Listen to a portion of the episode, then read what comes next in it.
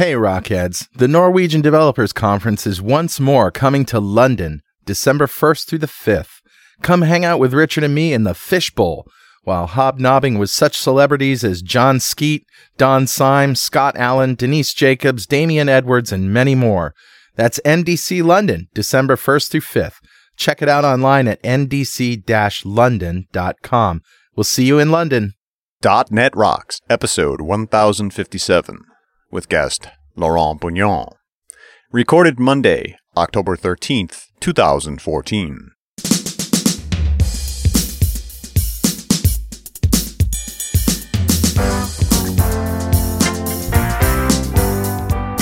And then the guy hits himself with a shovel. Oh no! See, now you're just giving away the fact that we've been silly in all the lead-ins today. There's a story to that line. Oh yeah, It was uh, Mondays, that other show that we don't talk about on this professional show. Uh, but this is our sort of comedic outlet. And um, Richard was away for the first time we did a Mondays without him. And I had installed a quote unquote Richard 2000, which was a device that stood in for Richard. And and I started it right before Mark did his People Dumber Than Me. And so what I had done is gone through a couple of shows and pulled out a bunch of Richard's reactions, like laughing and saying really random stuff like, oh, that's nasty. And we were watching a video of some guys on ice or something like that. And one of them just started hitting himself in the head with a shovel. And Richard goes, and then the guy hits himself in the head with a shovel. So I just played that at random times, you know, as response to Right. Mark's funny stories. The, the Richard 2000.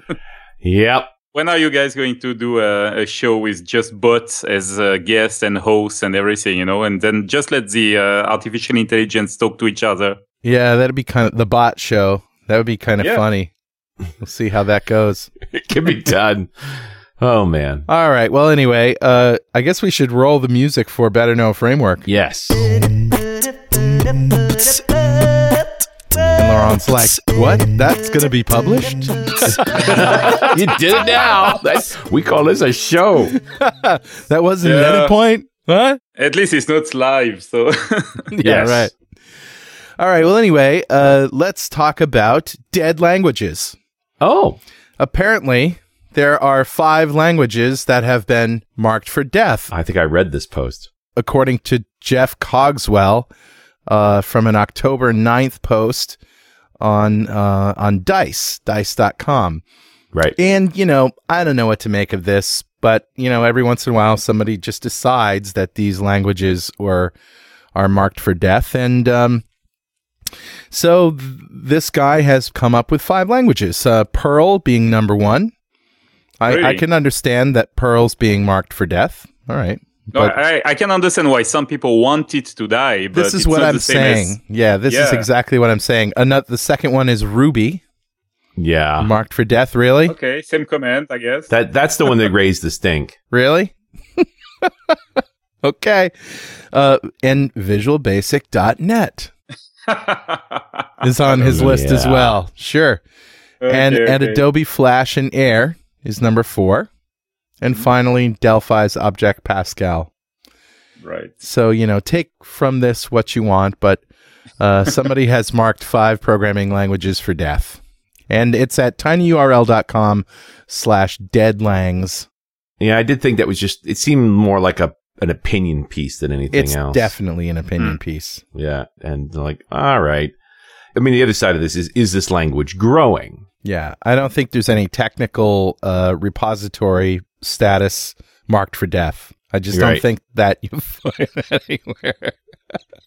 and if there are, what are you doing? Yeah, what are you doing? Right, exactly. All right. Who's talking to us?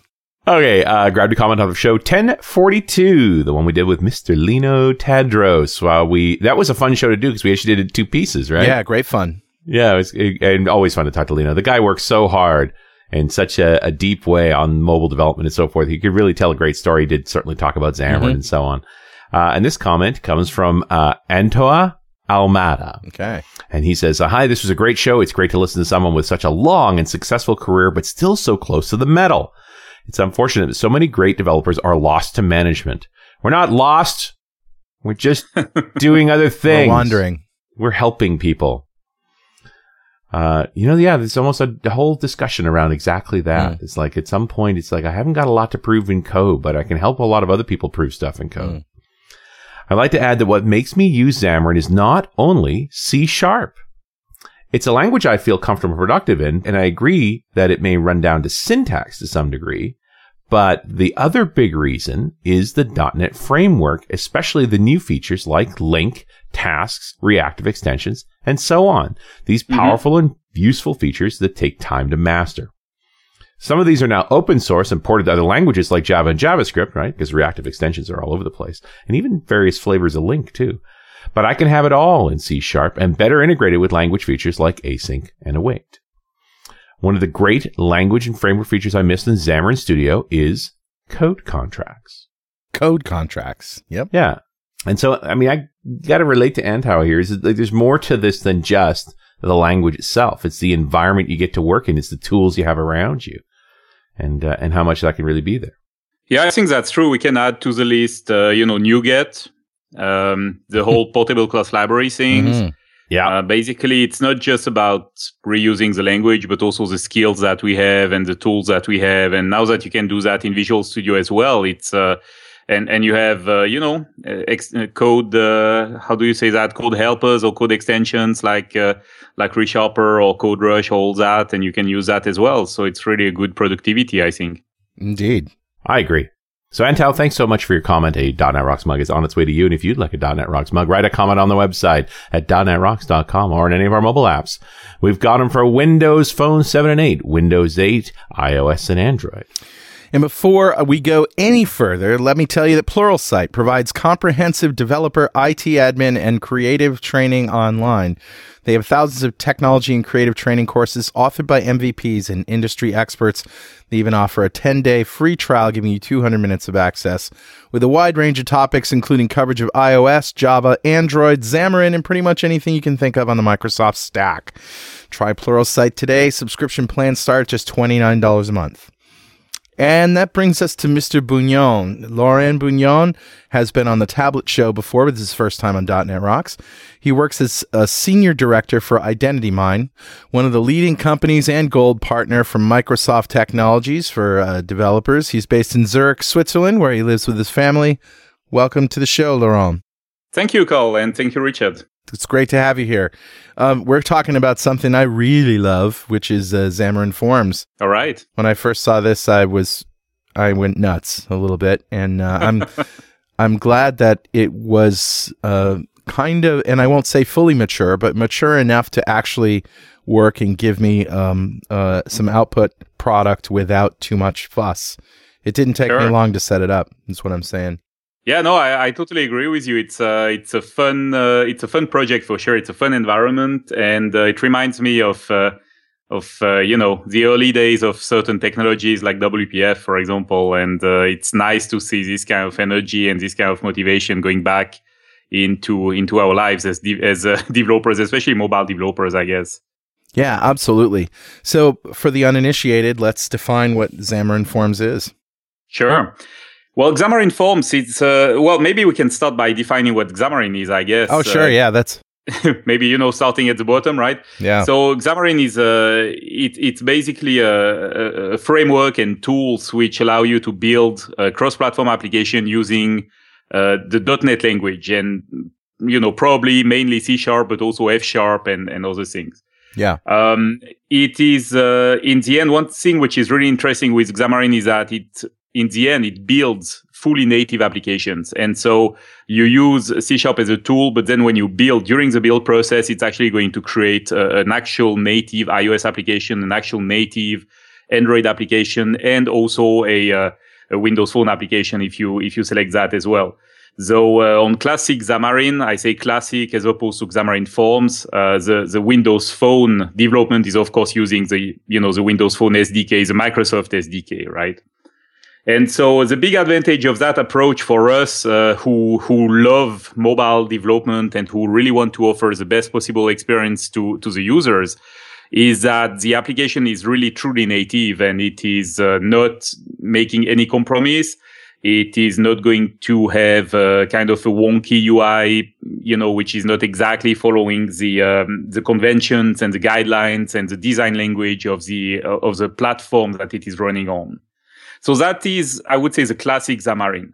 And then after that, on top of that, Xamarin released a, um, an addition to the framework, which is actually a portable class library that you add to your applications. And this is giving you the possibility to develop not just your business logic and maybe your view model layer in C sharp and to share it uh, between the platforms, but it is also allowing you to develop the user interface once and to share it across the platforms. And that was the missing piece, right? I mean, you, when Xamarin came out, it was all great for the stuff that goes, you know, across all these platforms, but not everything did. And it was mostly that, uh, the UI piece, right? Mm-hmm. Yeah, I tend to agree with you. I, I see that with a little bit um, of uh, uh how should I say? I see that as an addition to the classic Xamarin and not as a replacement. At least not yet. Mostly because, like I told you before, um, the classic Xamarin way allows you to build a truly native UI without any compromise, right? And so you go ahead, you build your UI exactly like uh, like you would if you were using Java on Android or you know Objective C on iOS. Um, with form, since you build the UI only once, of course, you're going to have to f- do a few compromise. You're right. going to have to, so instead of having everything left aligned on the screen like you have on Windows Phone, maybe you're going to center some things on the screen because it is more uh, adequate for all three platforms that you're targeting. The three platforms being probably Windows Phone, iOS, and Android. Um, maybe for certain lists, you're going to adopt different layouts than you would on certain platforms. So there is a little bit of compromise going on and it's uh, definitely not bad, but it means that it is maybe not suited for all the applications that you want to do. Uh, right. Uh, it is definitely suited for certain types of applications for sure. And I would say, you know, your basic form apps, you know, things yep. that are just data on pages and also maps. They've done uh, some stuff with mapping that is great. So any kind of GPS enabled app, this is where mm-hmm. I went and I, I thought this was wonderful. I, I totally agree. And uh, the interesting thing with uh, forms is that um, at Evolve, which uh, at the time of recording was last week, right? So it was just a few days ago. Uh, they actually announced uh, a partnership with all the major controls makers. Uh, I don't want to name them, but basically you know them, right? Some of them sponsor your shows sure. and all that. Yeah. And and uh, those guys released a lot of controls which run natively on forms. And so if you think about it, it's pretty amazing because for a business application, you want to have a bar graph, you want to have a, you know, a, a, nice graphic going on. You place it only once on your page and then it will render natively on, on each of the platform, which is pretty cool. Um, another thing which is really um, very interesting in Xamarin Forms is that it can also allow you to evolve your application. So you can start with forms, but then gradually you can replace parts of the UI with um, you know, in in one case, a, a, a, real Windows Phone user user control, for example, or in another case, maybe a real Android fragment, and so evolve your application towards a more native uh, look and feel, possibly. So it's right. a it's a very nice uh, concept, I think. And we should also mention that um, one of the great things about Xamarin is even though you have this cross-platform shared code, you do have the ability to drop down into native code on any of these platforms and use the mm-hmm. yeah and use the APIs in C sharp on those native platforms. That's correct, and you can you can also use uh, the um, native, like for example, iOS components, mm-hmm. which exist really for an iOS application, and put that into your application into your own application, which is an actual you know Xamarin app. So they have also a rich ecosystem in addition to the NuGet packages that we all know on .NET and that we probably use. Uh, they also have a, a, rich ecosystem of components, which are really native Android slash iOS components. So you can really compose your application. And uh, in the end, like I said, it's uh, really hard to know and probably you won't even be able to say, oh, that's a Xamarin app as opposed to an Objective C app or, uh, you know, a Java, an Android Java application. Right. Because in the end, the UI is rendered using the, uh, the, the UI engine of the platform. So a Windows Correct. Phone app looks like a Windows Phone app and an iOS mm-hmm. app looks like an iOS app. But yet you define those uh, elements, those UI elements, in a, Mhm. a cross-platform XAML-ish, uh, and I'll say XAML-ish because it's XAML, but the objects that you're used to using in WPF and other other things are there. So I I guess it is XAML. Yeah, it's. Uh, I mean, in the sense that XAML is an, um, you know, it's uh, it's not a closed specification, right? Correct, So yeah. Uh, it is definitely XAML. It's just not what I call Windows XAML. Yeah. It's uh, XAML informed XAML. So it's uh, it's Yeah. slightly different. Um, the advantage of using XAML here, um, in my opinion, is less obvious than on Windows, where you have Blend, which is an Mm. absolutely fantastic designer. It's uh, to this day, and I use many of them, but I think it's still the, the best It is. you know, dynamic designers that you can use to develop your app. Uh, it's extremely powerful. On the Xamarin Forms side, there is no designer at this time, and it's probably one of the questions that the Xamarin Forms got the most at Evolve last week. It was, you know, when are we going to get a designer? Unfortunately, to these days, there is no announcement about that. But if you think about it, it makes sense, right? I mean, you you're when you're designing in Blend, you're doing these very specific Correct. things, you know, that uh, animations and things that may or may not be supported on all of these platforms. So uh, Yep. you, there's only so far you can go. You need to let the the native uh, UI engine render it appropriately. No, that is correct. And I think that one thing that we would love to see, and uh, I, I spoke to quite a few people at Evolve, and everybody agrees on that.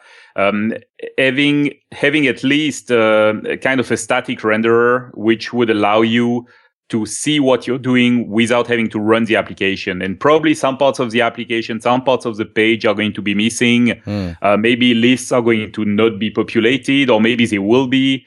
Um, but in a way that you can just see, okay, do I have my margins right? Do I have my, um, you know, my fonts, my text size, my font colors, um, those kind of things right without having to run the application because running the application is quite uh, time consuming. And so that's what you want to avoid if you can. Uh, of course, eventually you'll have to run the application to see on the, you know, on the actual device how it looks like. But basically, if you can uh, have a little bit less cycles, that can be interesting. Though I have to say, um, I have, you know, worked on some techniques which allow you to run the application without actually connecting to um, to your data services or your database and all that. And so that's going to speed up the speed of iteration, the speed of development uh, of the of the UI. Um, it's not as good as if you have an actual designer that you can work on, but at least it helps a little bit. So basically, there are mo- many techniques that you can use to to develop faster. You know, and it's not running on one device either. This is all about cross-platform development. How many Oh, yes. devices do you need to test on before Yeah. you really have confidence? And I'm looking at you, Android. Yeah, no, it's uh, it's absolutely true. And uh, in fact, uh, you know, without wanting to make uh, some promotion or anything, but uh, Xamarin was talking about uh, about their test cloud offering that they have, and uh, it's uh, basically a way that you can test your uh, your application uh, with some automation, so you can script some tests in C sharp. And uh, I think they said they are supporting at this time they are supporting something like 1,000 devices which means that there are really 1000 different configuration between iOS and, and Android. And of course, out of those, probably six are iOS and 9,994 are Android, I suppose. So uh, that's quite amazing when you think about the number of devices that you need to test your application on indeed. One of the things that I think people get hung up on the most when uh, learning about Xamarin and Xamarin Forms is the role of portable class libraries and how they work. Uh, with Xamarin Forms, we have two ways to do a uh, the UI app uh, part of it, and that is with uh, portable class libraries or as a shared project. Mhm. So maybe we could just give people a little refresher on portable class libraries and how they work, both at Mhm. the interface level and at the uh, implementation level. Sure. Uh, so portable class libraries are a way to declare a project, to build a project. Uh, so typically, normally it's a class library. And this class library is going to be binary compatible with multiple platforms. So if we take a look back into the history of .NET, which uh, dates now, my God, 13 years or so, I guess, um, you know, in the beginning, you had only one version of .NET, and then after that, it expanded, and then you have multiple versions, and uh, things started to get very complicated when they added Silverlight to the mix, and then you know, Windows Phone, Windows 8, etc. And so, one problem that we have here is that if you build a class library um, for WPF, you're not going to be able to use it uh, in Silverlight or in Windows Phone or in Windows 8 because it's not binary compatible. And um, so some techniques that we developed to uh, allow to do that anyway was to share uh, code at the file level. So we were basically reusing the same files in multiple projects, uh, adding them as link in Visual Studio as shortcuts, right? And then building. And so we had uh, multiple uh, binaries in the end.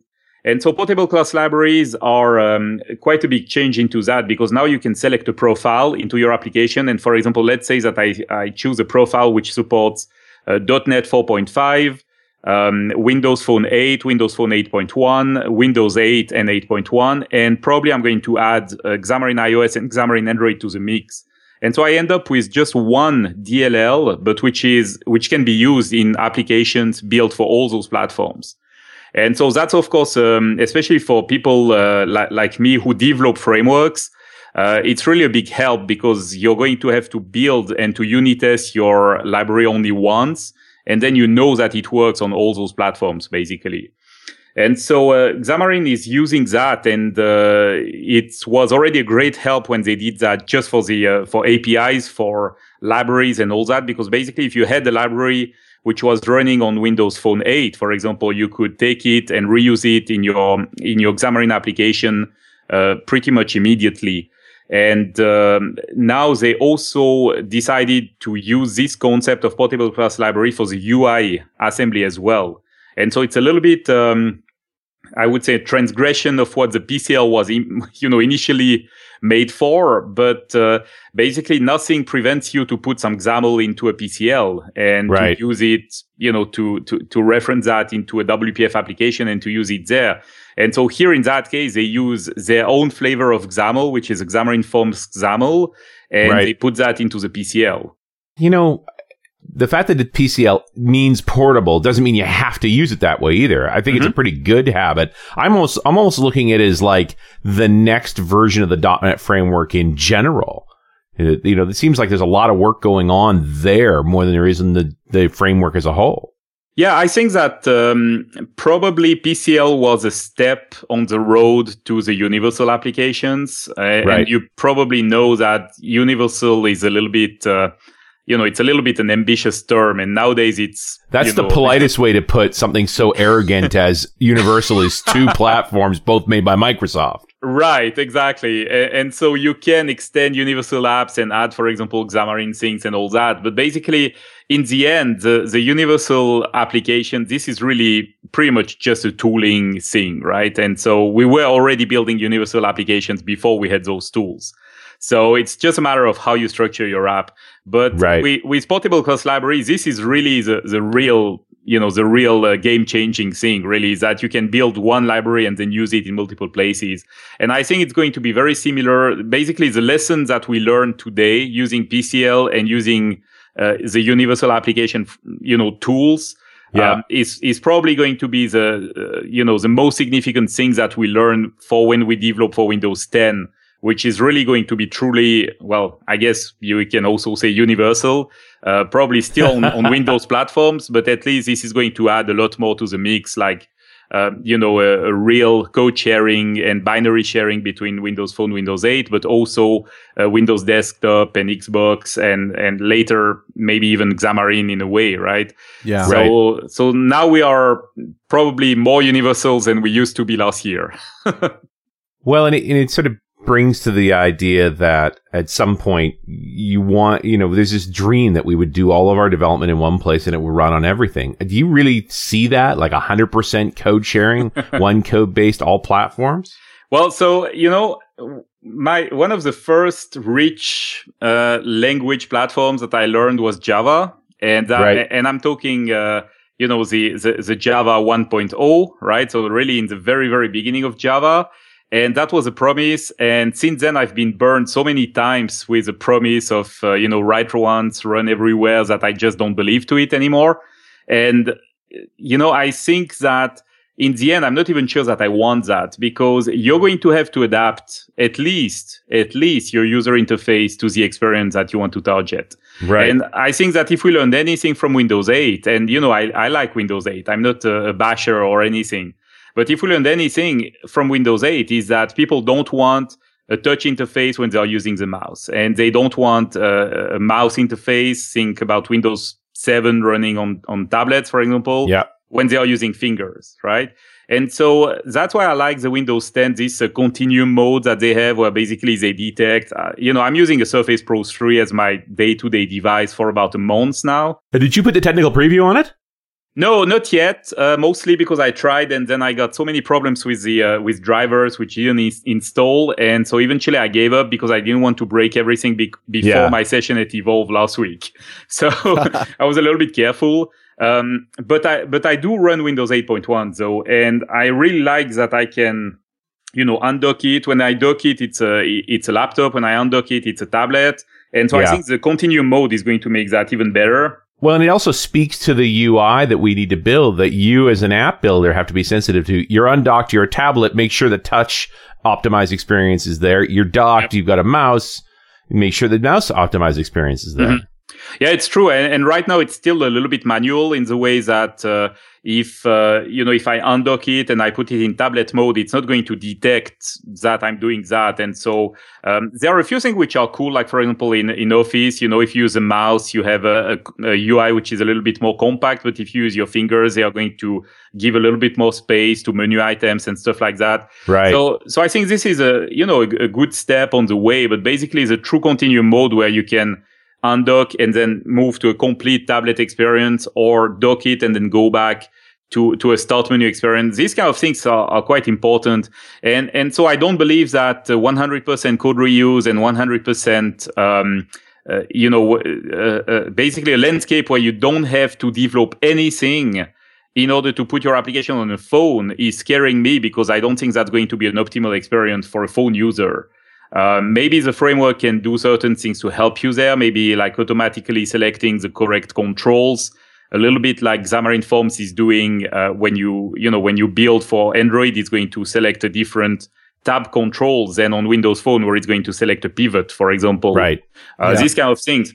But at the same time, you still need to do a little, to spend a little bit of time. And especially, um, I, I think that it's important that designers especially spend a little bit of time on the application and make sure that it is actually adapted to the right platform. And when we get back to this whole idea of actually testing on the device, like, does this Yeah. feel good in your hand? Mhm. Does the screen make sense? Can you reach it with your thumb? Mhm. Those things that your user's actually going to do with the device. Yep.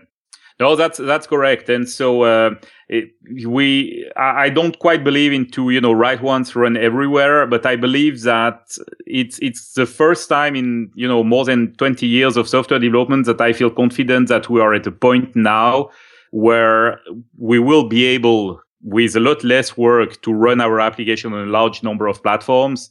And I think this is basically uh, one more step on, on the road that we started quite a long time ago because we, you know, since they added Silverlight to the mix, we have been interested to, to develop code which was running on WPFN on Silverlight. Right. And then when Windows Phone came, it was just a logical additional step, right? And, uh, I, you know, my firm does development for Xbox applications and there is no secret that this is also one of the frameworks that we are interested to, you know, to do code with. And if you can have any level of code reuse, basically you're going to be faster. And so that's always an advantage. Absolutely. Hey, Richard, you know what time it is? Uh, it must be that happy time again. Yep. It's time to out Laurent Bugnion as a member of the elusive Swiss cheese cartel. and he knows what I'm talking about too, don't you? I'm not quite sure, to be honest. Are you serious? All right. So on Planet Money this week, I heard a great story about this uh, Swiss cheese cartel that operated in Switzerland to control the types of uh, cheese and the, the prices of cheese uh, uh, up until just recently for like the last 80 years. And Yeah, I- it was fascinating to me. I'm not sure that was even secret. I think it's pretty much, you know, pretty much everybody knows about that. Well, not in, not in my country, they don't. okay. We okay. just know, hey, why are we eating all this fondue? yeah. Well, yeah, there is a hidden agenda for sure. yeah, that's really fascinating. All right, anyway, it's time to give away a Telerik DevCraft collection to one lucky member of the .NET Rocks fan club. But first, let me tell you about Telerik's UI for Xamarin. Build native apps for iOS, Android, and Windows Phone using your .NET skills. Leverage platform-specific features in your Xamarin apps, and extend Xamarin Forms to bridge the gaps in the Xamarin Forms controls offering with controls like their cross-platform calendar control. Go to telerik.com slash Xamarin-UI or Google Bing Telerik UI for Xamarin to download a trial copy. All right, buddy, who's our winner? Today's winner is Walt Impellichieri from Pittsburgh, Pennsylvania. Congratulations, Walt. Congratulations, Walt. You just won a Telerik DevCraft collection. Hey, if you don't know what we're talking about here, go to .NETRocks.com, click on the big Get Free Stuff button, answer a few questions, and join the .NET Rocks fan club. We have thousands of members all over the world. Every show, we like to give away sponsor products like this. Great sponsor products. And every December, we give away $5,000 worth of technology to one lucky member of the .NET Rocks fan club, picked at random, but you got to join to win. And Laurent, we like to ask our guests if you had $5,000 US to spend right now on technology, what would you buy? Uh, it's a very good question. I would probably spend it on hardware more than software. I yeah. guess. Um, yeah, yeah. I'm, uh, you know, I'm a sucker for for hardware stuff. And uh, right now, I'm very happy because I just got my new Surface Pro 3 a month ago. So I'm nice. I'm not, uh, you know, I, am still enjoying the uh, the discovery of the new stuff. And you like it? Um, I, I, do like it. Yeah, I do like it. It's uh, it's a very nice device. I'm trying to um, to make it my main machine, and mm-hmm. so I mm-hmm. had a Dell before, and now I retired the Dell. I kept it just in case. Um, you know, in case something goes wrong. right. But uh, generally speaking, yeah, I do all my development on the Surface now, and it's working just fine. So I'm quite happy about it. But you know, there are so many uh, beautiful devices now, and uh, I would probably buy a drone. I guess uh, it's been kind of uh, one of my interests lately, and uh, I think that buying a very nice, you know, big solid drone would probably be something nice. Yeah. Awesome. Yeah, the Phantom Eye. You know, a couple of grand, you get a pretty serious Uh, that is a uh, drone out of that. Uh huh. It has a, a, a gimbal to hold the um, camera, so it gets yes. really smooth shots. Mm-hmm. Yeah, and, and bigger motors. Like it's just a more, you know, so many quadcopters. I got nothing to say bad about Parrot AR, but that's an inexpensive, you know, 200, mm-hmm. $300 drone. When you spend 10 times that on essentially the same form factor, you get a really nice device. Yep. That's right. But I, on the other hand, I think it's amazing what you can get now. Like uh, at Evolve, they had this uh, launch called the Darwin Launch, and they had a lot of uh, toys. Basically, you know, let's call it, let's call them what they are. And uh, they had those mini drones which can fly like five minutes, and then you have to recharge them for 15 minutes. Right. So it's kind of a poor experience in terms of you know flying them and all that. But the thing which is amazing is that they are big like my finger and they are uh, quadcopters. So the uh, the propeller is about I don't know. It was probably about less than an inch. I mean, definitely probably half an inch of uh, diameter. And uh, those things are pretty amazing when you think about it, right? I, I mean, how how much smaller can you get? Yeah, no kidding. We're living in an interesting drone world. yeah, I suppose so. Yeah, it's going to happen more and more. All right, let's uh, let's dive back into this because uh, uh-huh. I really want to dig into some of the other elements around building these uh, projects with Xamarin Forms. I mean, it, it, to me, it seems like this is now the funny part is that Xamarin used to be uh, Windows Phone was a second class citizen. Now, more than anything, it seems like Forms makes Windows Phone uh, a, a full a real boy. Yeah, I mean, I'm not sure that they ever saw Windows Phone as a as a second class citizen. It's just that the Windows SD, the Windows Phone SDK was what you would use to build there, and so they didn't really have anything to add to the mix, I guess. And it's a little bit, if you think about it, it's a little bit the same then. Um, you know, when you develop for Android and then you're using, for example, Genymotion, which is not made by by Xamarin, right? So it's an emulator that you use to run your your, your Android application and to test it.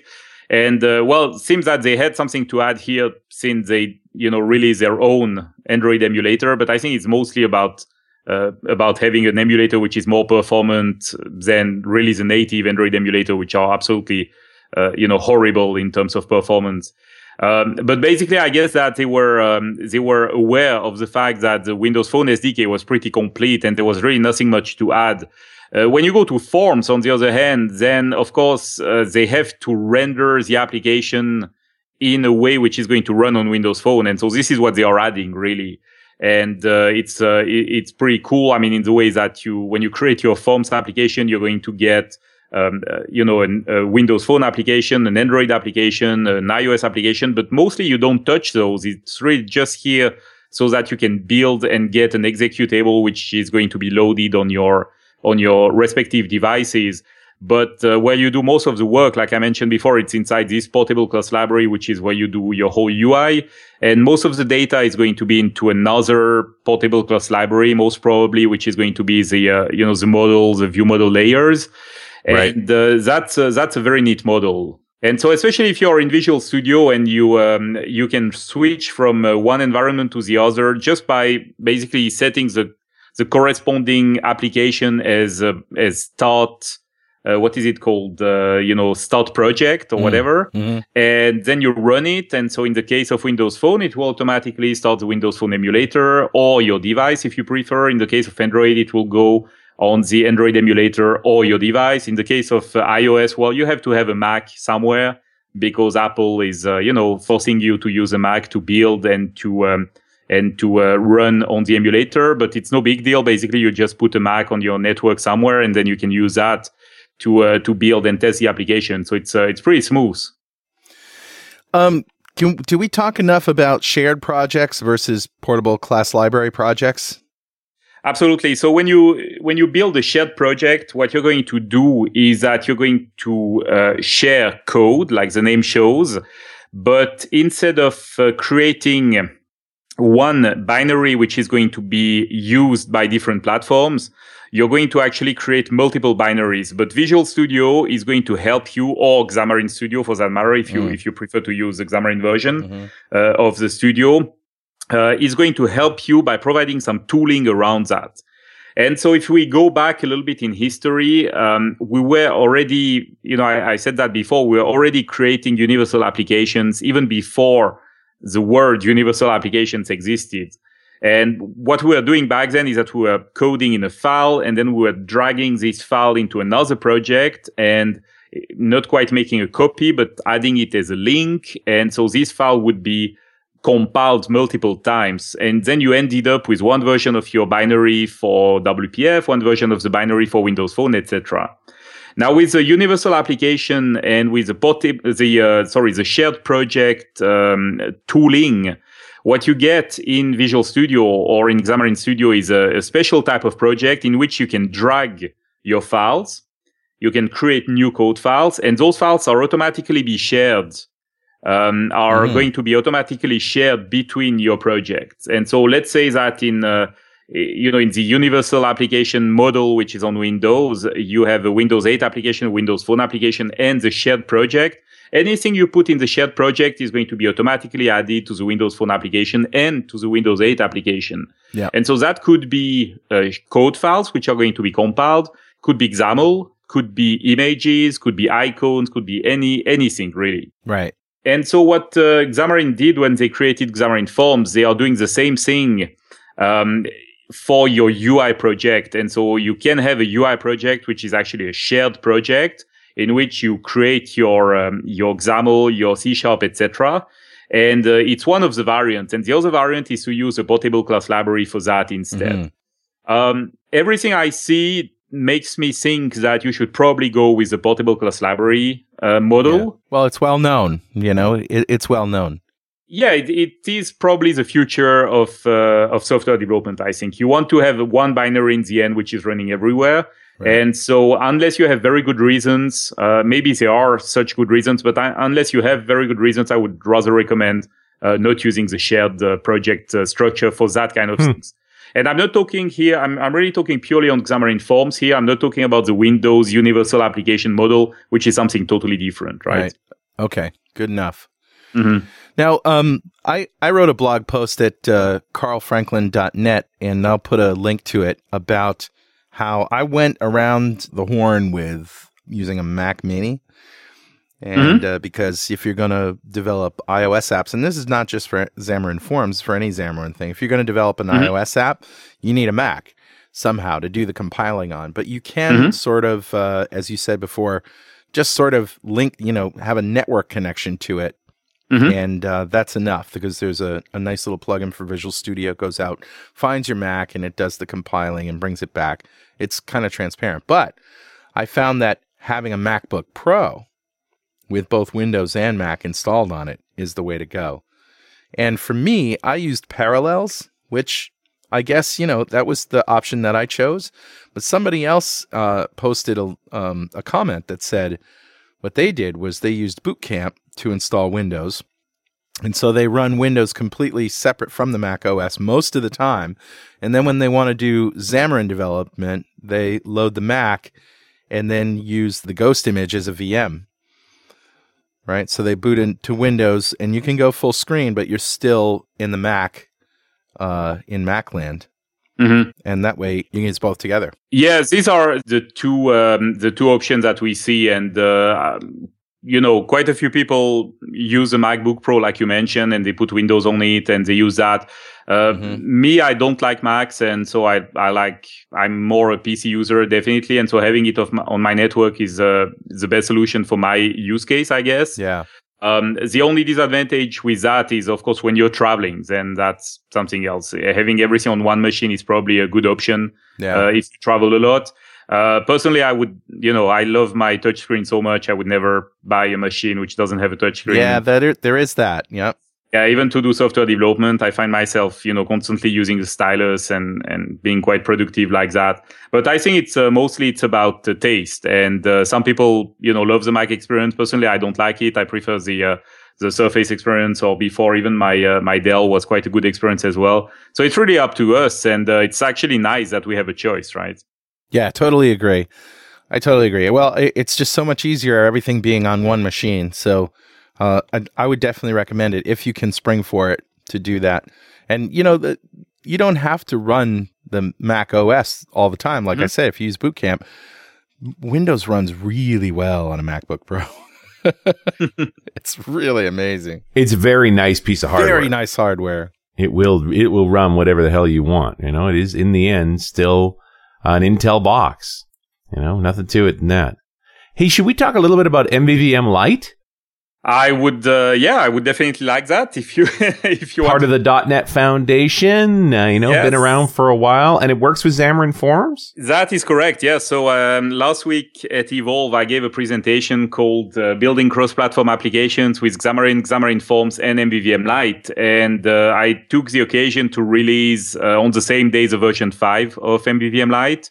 And this version is uh, compatible with Xamarin, so that was kind of the big, uh, big change that I added into this version. Wow. Um, so on Xamarin Forms, I have to say it was kind of uh, kind of boring to do this port because it just works, and so I didn't really have to do much about it. um, the advantage is that uh, on Xamarin Forms, since you have XAML, and they also added a, a very nice binding and commanding system. Uh, which is not totally up to par with the binding system that we have on Windows XAML, but uh, it is really, you know, going there. And uh, I know that they are adding new new features, which is going to be to make it even more powerful. And so basically, uh, if you build, uh, you know, your uh, your business logic and your view model layers using uh, MVVM Light, for example, on Windows, um, inside the inside portable class library, then you can uh, just import it into your Xamarin Forms project, uh, reference it, and then you can start doing your binding in XAML directly. And so you don't have to uh, to have any add-on of any kind into Xamarin Forms. Um, on the other hand, on Xamarin Android and Xamarin iOS, uh, the big difference here is that, of course, the UI is quite different. And uh, for those of you who tried Xamarin Android and Xamarin iOS, you know that you have to build the UI, even though it is in C Sharp, but it is very similar in the syntax and in the way that you build the UI to, um, you know, to native Android, respectively native iOS. And so here, uh, what I decided to do is add a few helper classes uh, which are making uh, the task of building the UI easier. Uh, because honestly, when you try that on, you, you cannot believe how pampered we are on the Windows side and how much, how much easier it is to build UI on Windows and on Android and especially on iOS. And we still complain about Yep. it. And we still complain all the time about it. So yes, there is that. Do you see this is a really interesting question. I don't know if you are because you're not we're not in this community, but do you see people who develop uh, native uh, Java and iOS apps, you know, in Objective C and in Java, coming over to C Sharp because of all these great tools? Um, what I see is people who don't like to develop their application multiple times. And so uh, some of the people are already having uh, an iOS and an Android application. Uh, Windows Phone is still, you know, the minority, obviously, because there is this, you know, whole, uh, whole landscape, which is uh, heavily balanced or, or rather unbalanced towards Android and a little bit less, but still, you know, towards iOS. And so there is definitely that. So I think that a lot of people who came uh, to C Sharp, to Xamarin from iOS and from uh, Android are looking into uh, rationalizing the cost of development for, for their application. And uh, there are definitely some people who come also from the Windows side and who decide to port their application using Xamarin to iOS and Android and then to reach a new market. So there is this kind of two trends um, inside the uh, inside the Xamarin community. And it was quite interesting, I have to say, at the at the conference to meet, uh, you know, quite a few people um, who I never see in Microsoft conferences because they just don't develop for the Microsoft landscape at all. Yeah, sure is interesting. I would like to know because we're mostly in the .NET space, right? I would I would like Mhm. to reach over, maybe do some sleuthing, some blogging, and see what the people in the in the Apple community are saying, and uh, in the Android development community.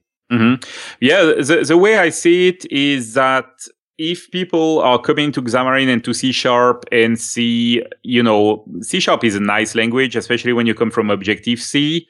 Um, so they see probably the ease of development. And then at some point they realize that adding Windows Phone to the mix is uh, very cheap in terms of uh, effort that they have to do because they already have all this, you know, this code which is shared. Uh, so definitely it is a net gain for the Windows Phone platform as Yeah. well in the end. Yes, And it's definitely uh, one of the arguments that we use when we talk to clients. And if they, you know, even though sometimes they are not really interested to go to Windows Phone quite yet, but by uh, proving them that you can uh, architect your application in a nice way, maybe putting MVVM Light to the mix, you know, because it's going to increase the, uh, the, the surface of code that you can share. And then after that, for a, a very low cost, you can build the UI and have a, a running Windows Phone application for really a fraction of the cost that you would have if you started from scratch. Yeah. Uh, then, of course, it's a whole different story suddenly. Laurent, um, are you familiar with MVVM Cross? I am. I am very familiar with it actually, and uh, in fact, I know um, the the developer of MVVM Cross, Stuart, yeah. Lodge, as well. Yeah, yeah. And uh, so that is uh, that's quite an interesting story. For a very long time, it was the only uh, MVVM framework, or I would say probably the only very mature uh, MVVM framework available on Xamarin. And um, you know, Stuart uh, did a tremendous job there. He built a very, very complete framework Mm. and um, a lot of people are using it. And I think that um, I- I don't quite see MVVM Light as a direct competition to that. Right, because using Xamarin Forms, whereas his MVVM reaches into the UI on the platform. Um, so MVVM Light, the new version, version 5, also um, adds uh, helper classes and components for the for the platform. So for Xamarin Android, Xamarin iOS. Hmm. So it's not just on Forms; it's also on uh, on the full uh, on, on the classic Xamarin side, I would say. Okay. Uh, for example, I added the binding framework and a commanding framework, which allow you to build your UI in a in a manner which is closer to what we do on the Windows side. Mhm. Uh, I added a few helper classes which allow you to, you know, to avoid the repetitive work of building your your UI and all that. Uh, so the same kind of work that I did on uh, on the Windows side.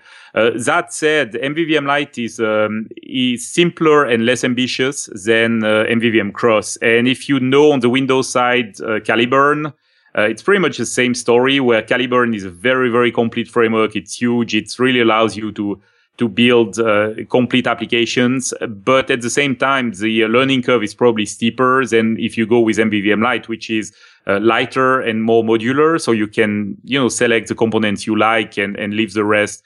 And so just like on Windows, we saw that there is really a complementarity between Caliburn and MVVM Light.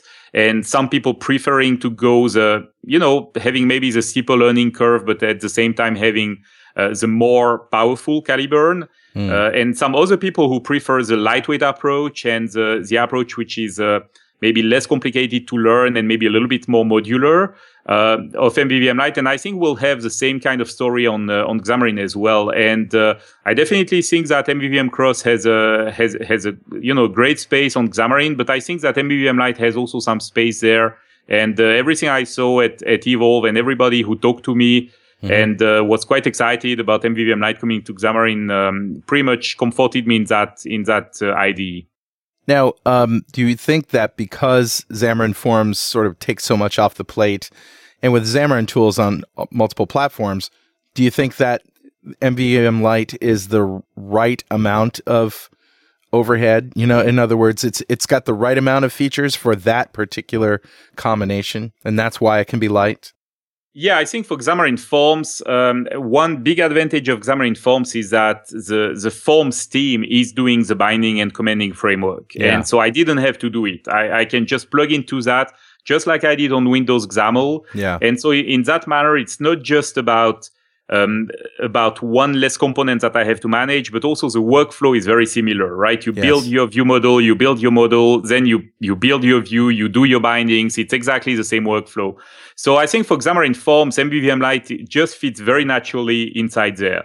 Um, for completion, I have to add that um, when you do, when you create basically a new MVVM, um, sorry, a new Xamarin Forms application, you will get out of the box some MVVM components. So the Forms team decided to add a few components, uh, like they have an implementation of ICommand, they have a few things there. Um, I, I, tend to think that those are uh, quite simple implementations that probably, you know, they are okay to get started, maybe to get a good idea of what MVVM is and how it works.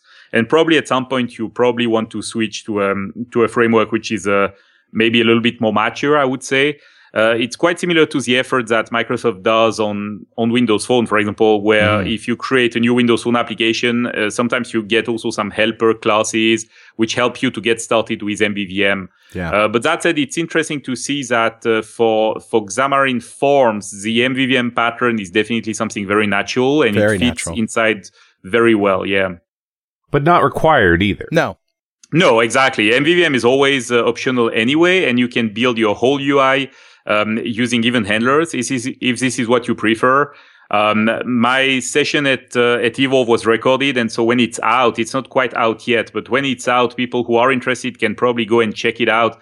And I'm explaining, you know, some of the advantage of using MVVM on Xamarin as well. And uh, notably, it is about increasing the uh, amount of code that you share um, and uh, and and about increasing the uh, you know the surface of your application which can be tested and about making the workflow a little bit easier as well all that. But it's uh, it's totally optional. And that's one of the nice uh, features of MVVM Light is that you can um, select certain components which make your life easier and then decide against using the others. For example it's not going to force you into a programming style at all.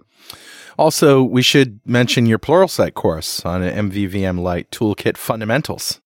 Well, if you insist, yeah, I appreciate the, I appreciate the plug. well, if someone's going to be doing Xamarin Forms development and then wants to put MVVM Light into mm-hmm. it, this would still be. I mean, this is about MVVM Light. This Plural Pluralsight course, not necessarily about Xamarin Correct. Forms, but it does matter, right? Yeah, that is correct. So uh, the, the, the fundamentals course on Pluralsight is definitely going to help people get started because I am reviewing every one of the components of MVVM Light. And uh, all those components, with one single exception, are absolutely platform agnostic. And so they are going to run everywhere in exactly the same manner. So you can use all those components on uh, on Xamarin Forms as well. I have to add, it's uh, still very early, but I have to add that we are um, working uh, on uh, on a course which is going to be dedicated to the Xamarin side of MVVM Light. But like I said, it's still very early, and so I expect that we'll probably publish it uh, sometimes in the beginning of next year. Booyah! That's what I like to hear. This is an yeah. exciting time to be a developer. Oh yeah, it is, and uh, it's been for about the twenty last years of my life. So I'm very happy to still be alive, right? And just one final thought here from me, anyway, and that is that it seems like with Xamarin Forms, we're we're truly getting the, uh, let's say the the realization of the vision that Microsoft had with Silverlight, aren't we? Well, there is maybe something to it, I guess, in the sense that on Silverlight, you are also building your UI once, building everything once, really, and then running it on Mac and running it on, um, you know, running it on uh, on Windows as well. So there is definitely something something to that. Yeah, heck, we can go all the way back to Java if we want to. You know, I, I suppose so. Yeah, Yeah. yeah. Yeah, no, it's uh, it's true. I think the force um, and, and probably the strength of Xamarin Forms over those solutions um, is the uh, the lack of a virtual machine, and so the fact that they are compiling directly to native um, is probably a uh, probably a good point, and in the sense that it's going to allow you, first of all, you don't have to worry about your application not uh, getting certified in the Apple Store, for example, you know, to name just one, right? Um, because it is an actual iOS application and uh, it's not really distinguishable from a from a from another application, as opposed to hybrid apps which uh, run into a shell, but they are not really iOS application in the end. So I think that's probably one advantage. And then the other thing is the perf. I mean, the uh, in terms of performance and in terms of UX uh, you're going to to get the true native U- user experience on those platforms, and it's probably a probably a very good choice. I think. yeah. Well, is there anything else you want to talk about before we wrap it up? Well, you know, it's. Uh, I just want to say maybe one thing about Evolve. Uh, it was my first time at Xamarin Evolve, and uh, it really totally reminded me of uh, Microsoft Mix conferences. Uh, mostly because it's, uh, uh, you know, the conference is a bit smaller than a Build or a TechEd, for example, which have really. You know, uh, multiple thousand attendee, and so it's uh, kind of difficult to find people. Um, Yeah. At Evolve, just like at Mix, we had really a very nice contact with the attendees and uh, very good, you know, side uh, events as well, where it was really possible to meet all the speakers. You know, Charles Petzold was there. I don't know if you know that Charles Petzold is uh, working quite a lot on Xamarin. Forms Yeah. now. Yeah, he's all in. Exactly. And so he was there, absolutely possible to go and talk to him. And uh, Nat Friedman and, and Miguel, uh, you know, the respectively CEO and CTO of Xamarin were there. And you Mhm. could just go and talk to them and ask them about future versions and maybe hint them about what is missing. For example, a designer for Xamarin Forms, uh, et cetera, et cetera. no, no real bias there. Yeah, Laurent. exactly. You know, No, no, exactly. and, and so I, I think that it was really awesome to have this kind of uh, of energy and this kind of um, of nice community feeling. But at the same time, it's uh, quite amazing that Evolve has grown tremendously. And I think they said that last year it was half the size of this year, and so it shows the kind of interest which is. Uh, you know, which is into into this uh, community. So I'm quite happy to um, to have caught the train, I would say, and to uh, to be part of that. It's uh, it's a nice experience. And plus, I'm very happy to see that Microsoft is considering uh, Xamarin, and I think correctly as partners and not at all as competitors. Absolutely. Or, or, yeah. Yeah, it's great to see. Well, I'm excited. As I said, Laurent, thank you very much for joining us. Thank you, guys. It was a pleasure. All right, and we'll talk to you next time on .NET Rocks.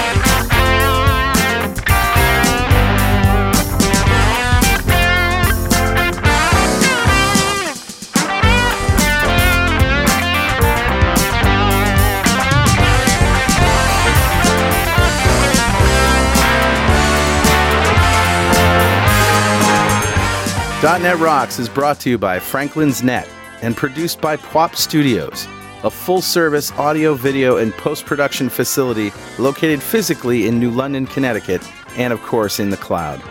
Online at pwop.com. Visit our website at dotnetrocks.com for RSS feeds, downloads, mobile apps, comments, and access to the full archives going back to show number one, recorded in September 2002. And make sure you check out our sponsors, they keep us in business. Now go write some code. See you next time.